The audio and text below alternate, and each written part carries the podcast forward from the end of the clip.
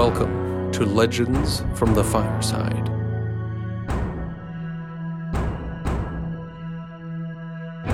Standing upon the shoulders of giants in this genre, Legends from the Fireside is a hybrid storytelling RPG podcast set within worlds of sword and sorcery. In our tales, the dice tell the fates of those worlds, for good or for ill. No character is sacred. Survival is not guaranteed. As storyteller and game master, I craft the narrative from these dice rolls and create quests from this chaos, all without knowing what could happen next.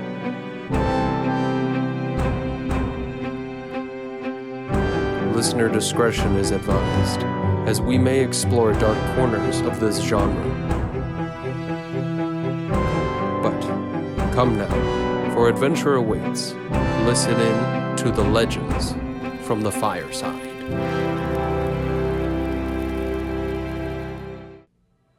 Welcome back to Legends from the Fireside.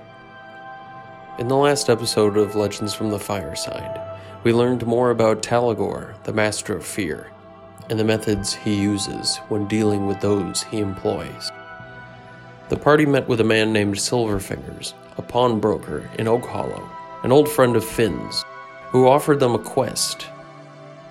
Their quest was to retrieve a stolen parcel, apparently containing dangerous alchemical components these alchemical components were suggested to have something of a dangerous quality to them.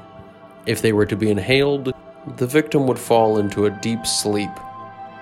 While stopping at the crossroads trade post, the party ran into a man named Econ, an assassin who desperately wanted to join them on their quest. He suggested he knew the location of the hamlet named Leda, where the parcel was suggested to be the party, slowly began to realize just how unstable Econ was. Once the party found the hamlet of Leda, they realized that fighting the gnolls that were encamped here was going to be no simple task. Econ, however, hot headedly engaged them in battle. Unfortunately, though the party won the day, they suffered grave losses. Econ, Finn, and Nem fell in battle leaving Marius and Teriad behind.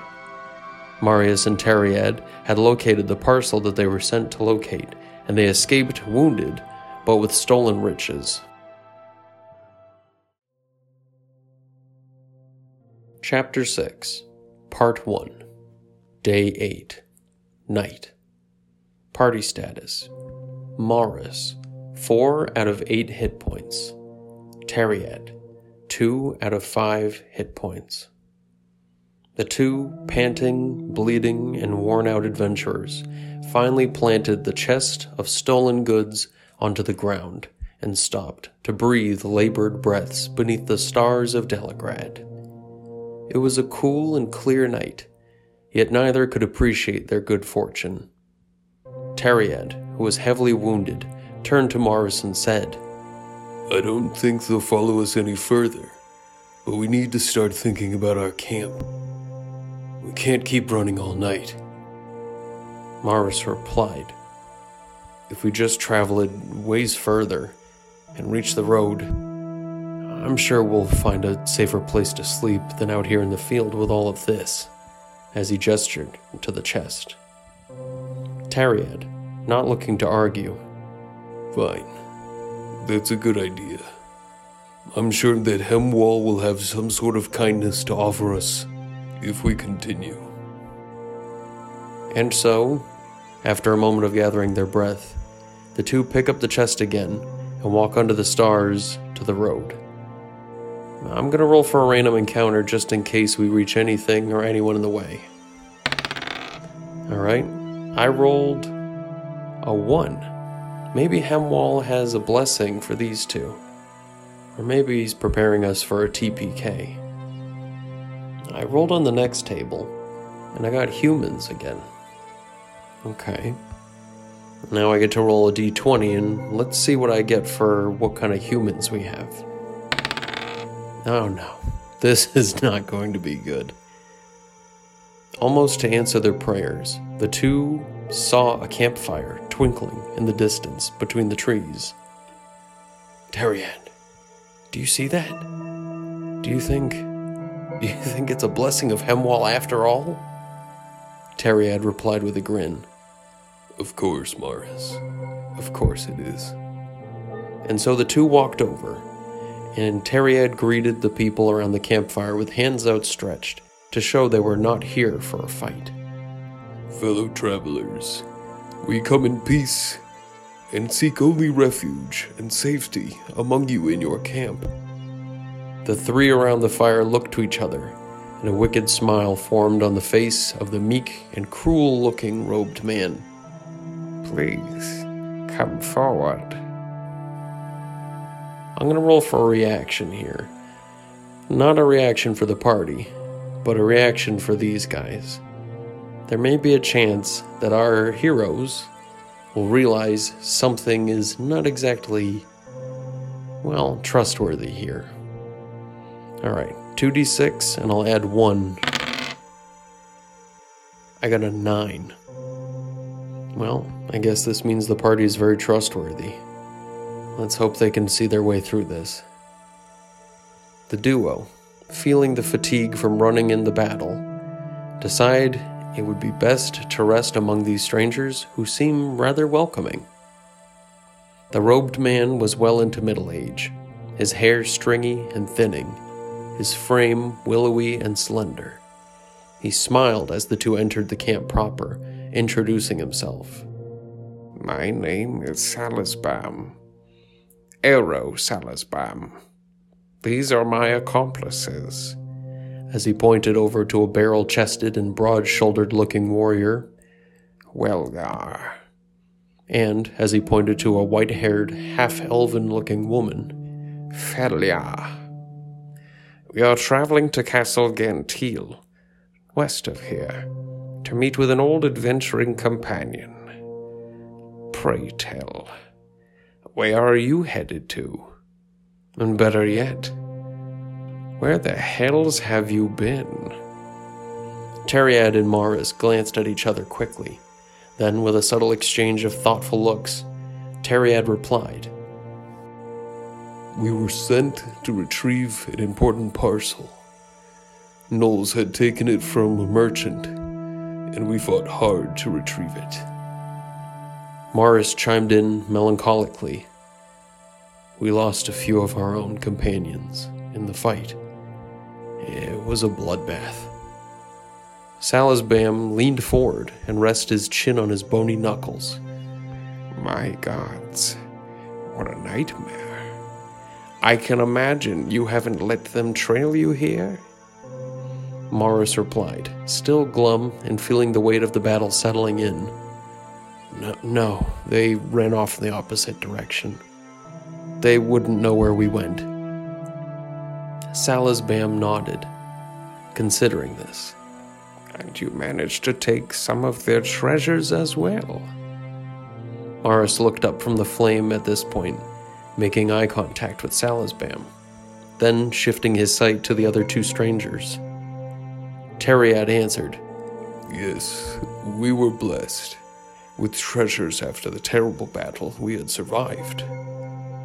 Pensively, Salisbam nodded again. Isn't that interesting? I suppose we are all very lucky that you stumbled upon our camp this evening. Yes? With this, Welgar and Felia began to shift, grabbing their weapons very slowly. Welgar brandishing an ornate and gently glowing spear. As Marus and Teriad realized what was happening, Salisbam began to wheeze a sinister laugh. How very lucky we are. Here's what we will do. You will step aside from the chest, throw your weapons over to us, and you will not do anything foolish. Marus and Teriad, pained by their terrible luck, did as they were told. and as Marus gritted his teeth, stared at Welgar, the warrior, as he smirked back at him. The half elf began quick work at expecting the chest, and in moments she popped the chest wide open. She let out a small whistle when she saw the gems and the coins within the chest, and waved over both Salisbam and Welgar. Salisbam held up the parcel that Silverfingers had asked them to retrieve, and Teriad and Marus slowly began to recall the warning that Silverfingers gave them about the material inside. Silverfingers had specifically warned them that the substance was something of a potent sleeping agent, and he mentioned it was an inhalant. Teriad at this moment looked up to the stars and over to Marus, muttering under his breath. I think they're there with us, Marus. They're here. Marus, not understanding what this could mean, slowly recognized what he could have meant by that. Welgar, looking back at them, having heard them muttering, shouted at them, Cut it out, you two. We'll deal with you in just a moment.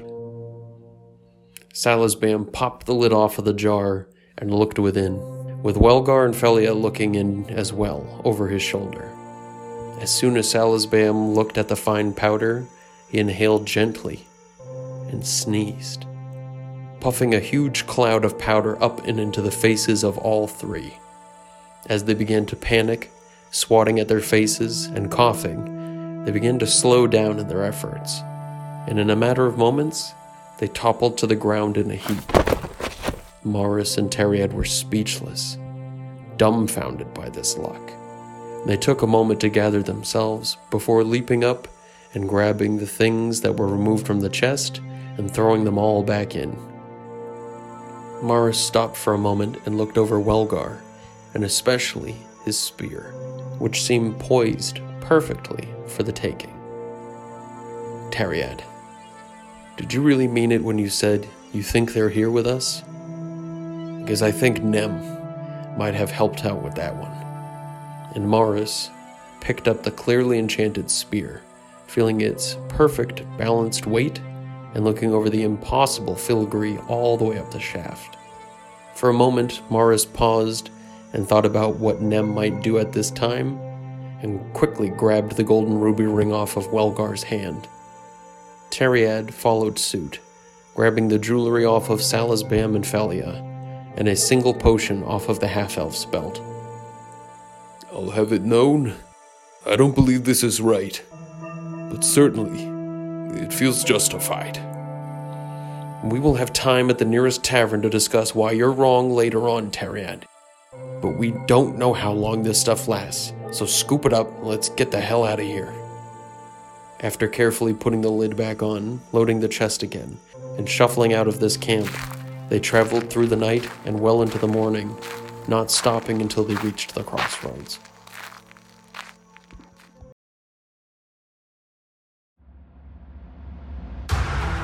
Are you looking for a D&D podcast with a dark side?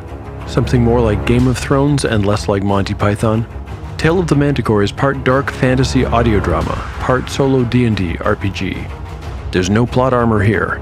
The dice make all the important decisions.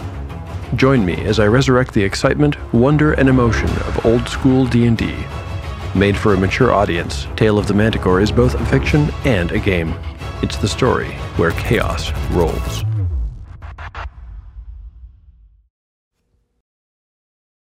Chapter 6, Part 2 Day 7 Party Status Marus, 4 out of 8 hit points.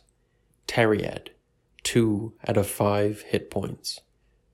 As Marus and Teriad walk into the walled crossroads trade post, Marus slipped the guard at the gate 10 gold pieces, to not mention having seen him at all. The two march up to the Silver Spoon Inn at about midday bloody, filthy, and the two of them request a secure room.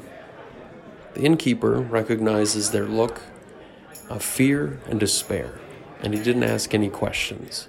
He accepted their money with a nod, and he said to them, I'll bring you a meal to your room and uh, a few pots of warm water to clean up.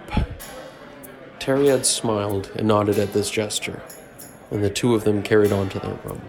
The party ate their meals and cleaned up, but not knowing how close they were to those they had just escaped, they decided to leave again in the evening after sleeping for a short while. For this reason, the party will forego their healing, but they won't be affected by exhaustion. Later on that evening, the duo hear desperate and starving locals in the tavern who explain that their village had been raided by the one named Talagor two days before. The nearby village of Red Meadow was terrorized by Talagor and his bandits. They called for the mayor Jadon to come forward and relinquish control of the settlement. The mayor stood his ground, so Talagor used the magical pipes to instill him with fear, and as he ran from the village, Talagor sent bandits to chase and hang him. The people, terrified, began to run out of this village and off into the night as the bandits began to raze the various important buildings, such as the local temple, the village, the storehouse, etc. As the party leave in the evening, they are confronted with the reality of the trouble the region is dealing with. There are children wandering about, begging, and a small group surrounding a spit outside the crossroads cooking something that smells positively awful. To Marus's disgust, they appear to be roasting a giant wasp, of all things. As he recalls the agony of his run in with a giant wasp just a week before, he struggles to keep from getting sick. Chapter 6, Part 3, Day 8. Party status Marus, 4 out of 8 hit points. Teriad, 2 out of 5 hit points. After Teriad and Marus manage to walk the road to Oak Hollow without running into trouble, they find their way to Silverfinger's pawn shop. Knowing that Finn is dead, and he was their only real connection to Silverfingers, the duo realize this may be a very difficult conversation indeed. For this reason, I plan on rolling a reaction check. I'm going to take a minus one penalty because of Teriad's low charisma score. I'm going to take an additional minus two penalty because of Finn's passing. Alright, let's see what I got. A nine. Well, minus three, and it's six. This could have been something good, but now it's neutral. Let's see. Upon entering the establishment, Silverfingers greets them with a very confused look on his face. I see you have returned, and with the parcel, no doubt. But I am curious. Where has Finn gone to? Teriad opened his mouth and began to explain in the kindest terms what had happened, but Silverfingers knew what had happened before hearing Teriad out. Forget that I asked. This news saddens me greatly, and I'm still willing to pay you for your work. You did as I requested. But I'm afraid this will be the last job you do for me. He was a good friend, and this was surely not where he ought to have seen his end. I'm afraid I will not be able to look at you or you the same after this. But I wish no ill will upon you. Nodding their understanding, Marus, being pained again by the stark reality of what has happened to his friends, he was brought nearly to tears. They accepted their 200 gold coins each and went on their way to the Smoke and Sap Tavern. Solemnly, the pair get one room each and enjoy some much needed rest. Since this is the first truly uninterrupted and peaceful rest that the duo have, this seems like a good point to evaluate their XP. Between the gold pieces, gems, and jewelry they have earned on their quests, it raised their XP well over the requirement for level 2, meaning that they both leveled up. We can now discuss the mechanics for leveling up. So, during a level up, I'm going to roll for their health, and I'm going to also roll for stat increases. This is a house rule I've seen quite a lot of people use, and frankly, I think it adds something to the game. Since we don't really see ability score increases like you see in many other editions, this has an opportunity to let the characters grow in a way that is incremental, random, and in a way it forces me to roleplay and explain why that bonus even exists. So let's go ahead and roll for health. For Marus, I have to roll a d8, and I had no bonus. Alright, I got a 2. So Marus's maximum HP now goes to 10. Alright, Teriad. I got, oh, a 6 on a d6. He has a minus 1 to his health because of his low constitution score, so it brings it down to a 5, maxing out his HP at 10 as well. Interesting. So now I'm going to go down the line and roll a d6 for each of their ability scores, and we'll see if they get any bonuses. So for strength, I'm going to roll a d6 for both Marus and Teriad. All right, I got. Oh, wow, look at that luck. A 6 for Marus and a 4 for Teriad. I think it makes a lot of sense why Marus's strength would go up here. Being a warrior and engaging in this kind of combat, I imagine he's probably developed quite a bit of strength, if not fighting finesse. This bonus also gives him a plus one on all attack rolls and damage now. Way to go. Alright, for the next stat, for Constitution, I rolled, ah, oh, double ones. So neither of them improve at this point. I could understand after such a harrowing journey and suffering such wounds, it would be unlikely that they would get a bonus. Okay, dexterity. I got a 6 for Marus and a 2 for Teriad. Looks like Teriad's not getting much out of this, but with the same argument I made before for the combat expertise that Marus is developing, a 6 in his dexterity gives him a plus 1. Doesn't grant him any bonuses, but it goes to show he's probably honing his craft. Alright, next, intelligence. I got a 5 for Marus and a 1 for Teriad. Bummer. Wisdom. Alright. A 6 for Marus. Wow, 3 stat increases. If I get another one, I'm going to be very surprised. And, oh, a 3 for Teriad. I imagine that this bonus in his wisdom probably comes from hanging out with Teriad. Not only has he grown a lot of perspective after seeing so many of his friends pass away, but having Teriad there to provide an optimistic spin on it all probably helps him a lot with understanding how the world works. Granting him this perspective definitely helps out with granting him additional wisdom. Okay, the last stat is charisma. I got a 3 for Marus and a 4 for Teriad. So Teriad got no stat increases. However, Teriad does have the ability now to cast spells. I think the first spell he's going to pray for in the morning is Cure Wounds. Dramatis Personae Ero Salisban Ero Salisban was a cruel and wicked mage. He was not one to be messed with, not one to be mistaken for a fool in any way. Much of the lessons that Salisban had learned in his life were learned at a cost.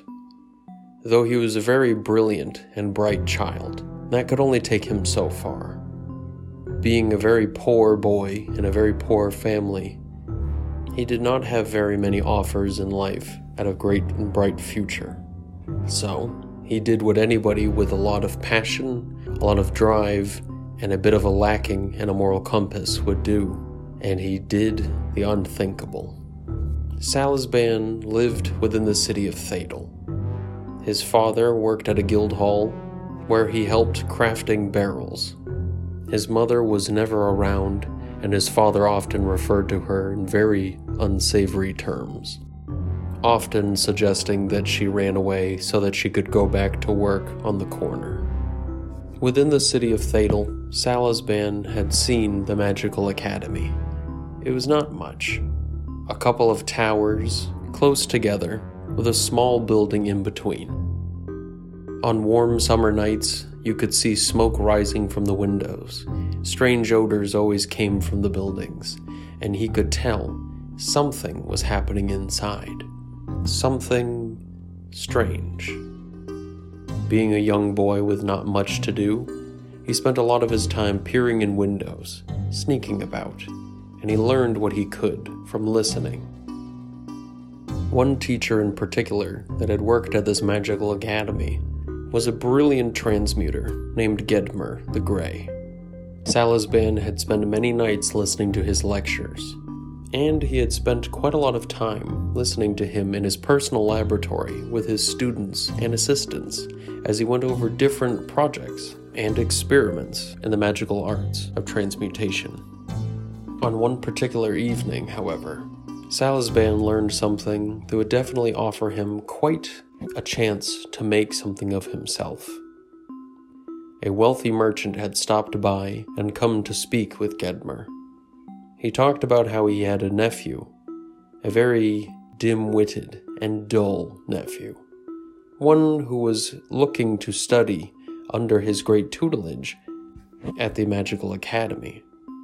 The merchant said he was willing to pay quite a hefty price in order to have his nephew receive the teachings he deserved. Gedmer knew that this student was not going to learn much, and he was always willing to have someone pay a little bit extra in order to get an easy bit of internship work out of somebody.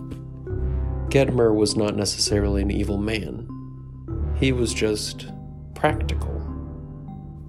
At this point, Salazbam knew he must take advantage of this opportunity.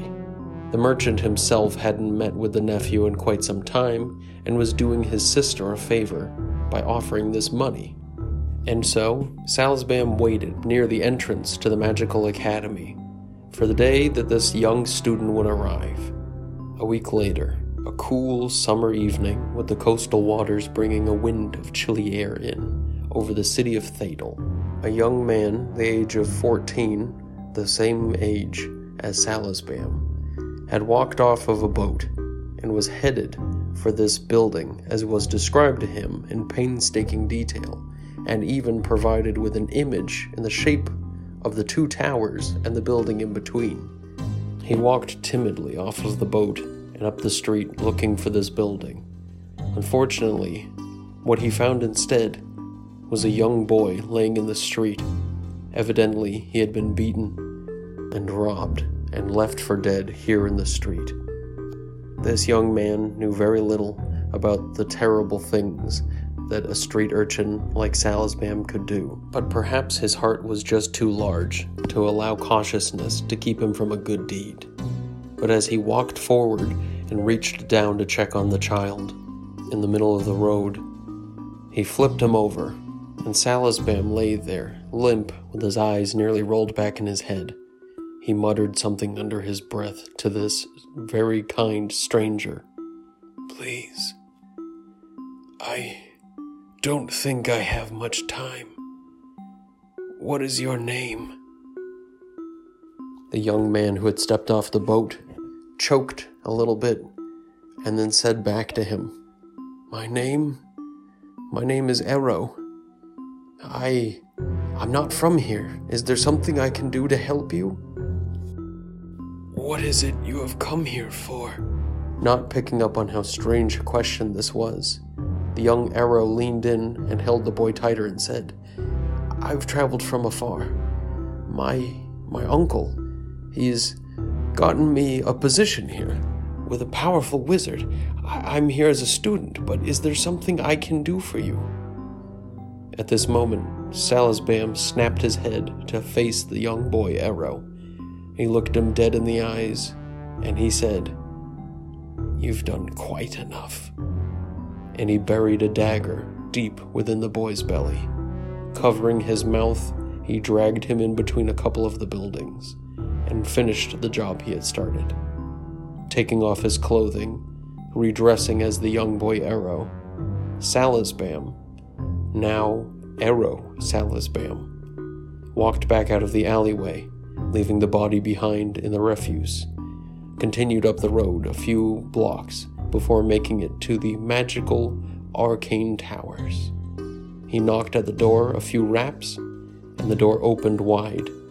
An assistant, one that Salisbam had known well, greeted him at the door. Handing over the pedigree and the signed letter, Salisbam introduced himself as Arrow, a student from afar, one who is here to learn much.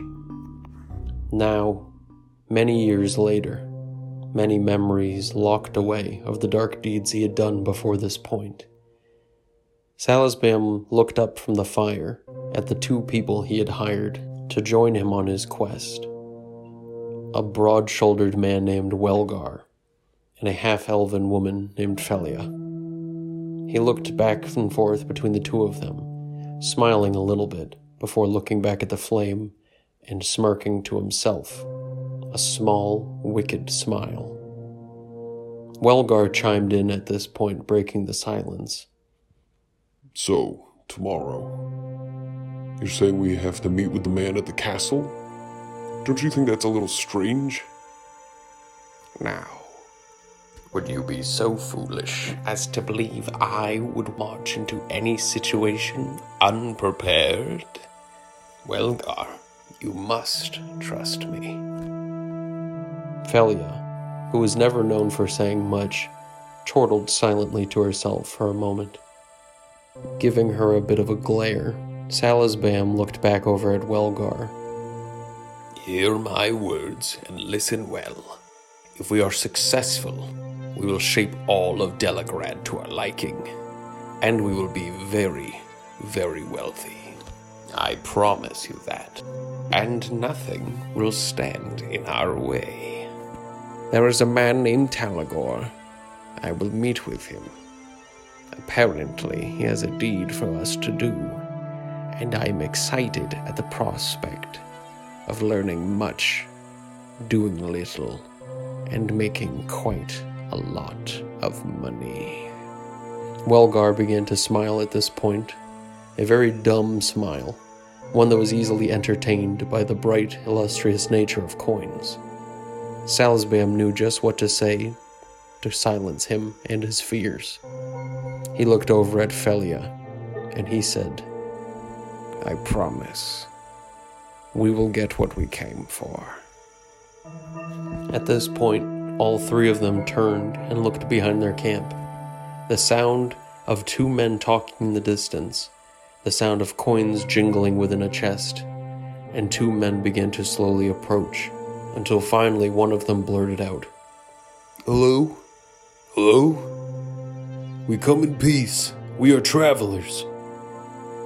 An evil and very wicked smile crossed Salisbam's face as he winked and nodded to the others at the fire.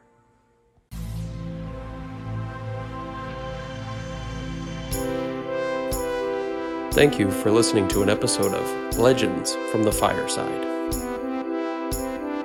If you enjoyed what you heard, feel free to leave a five star rating and a review. Some of these reviews may be read at the end of episodes.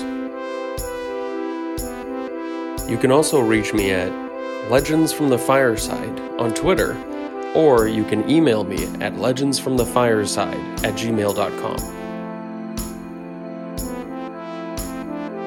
Again, thank you for listening to the show, and be sure to come back soon to listen to more Legends from the Fireside.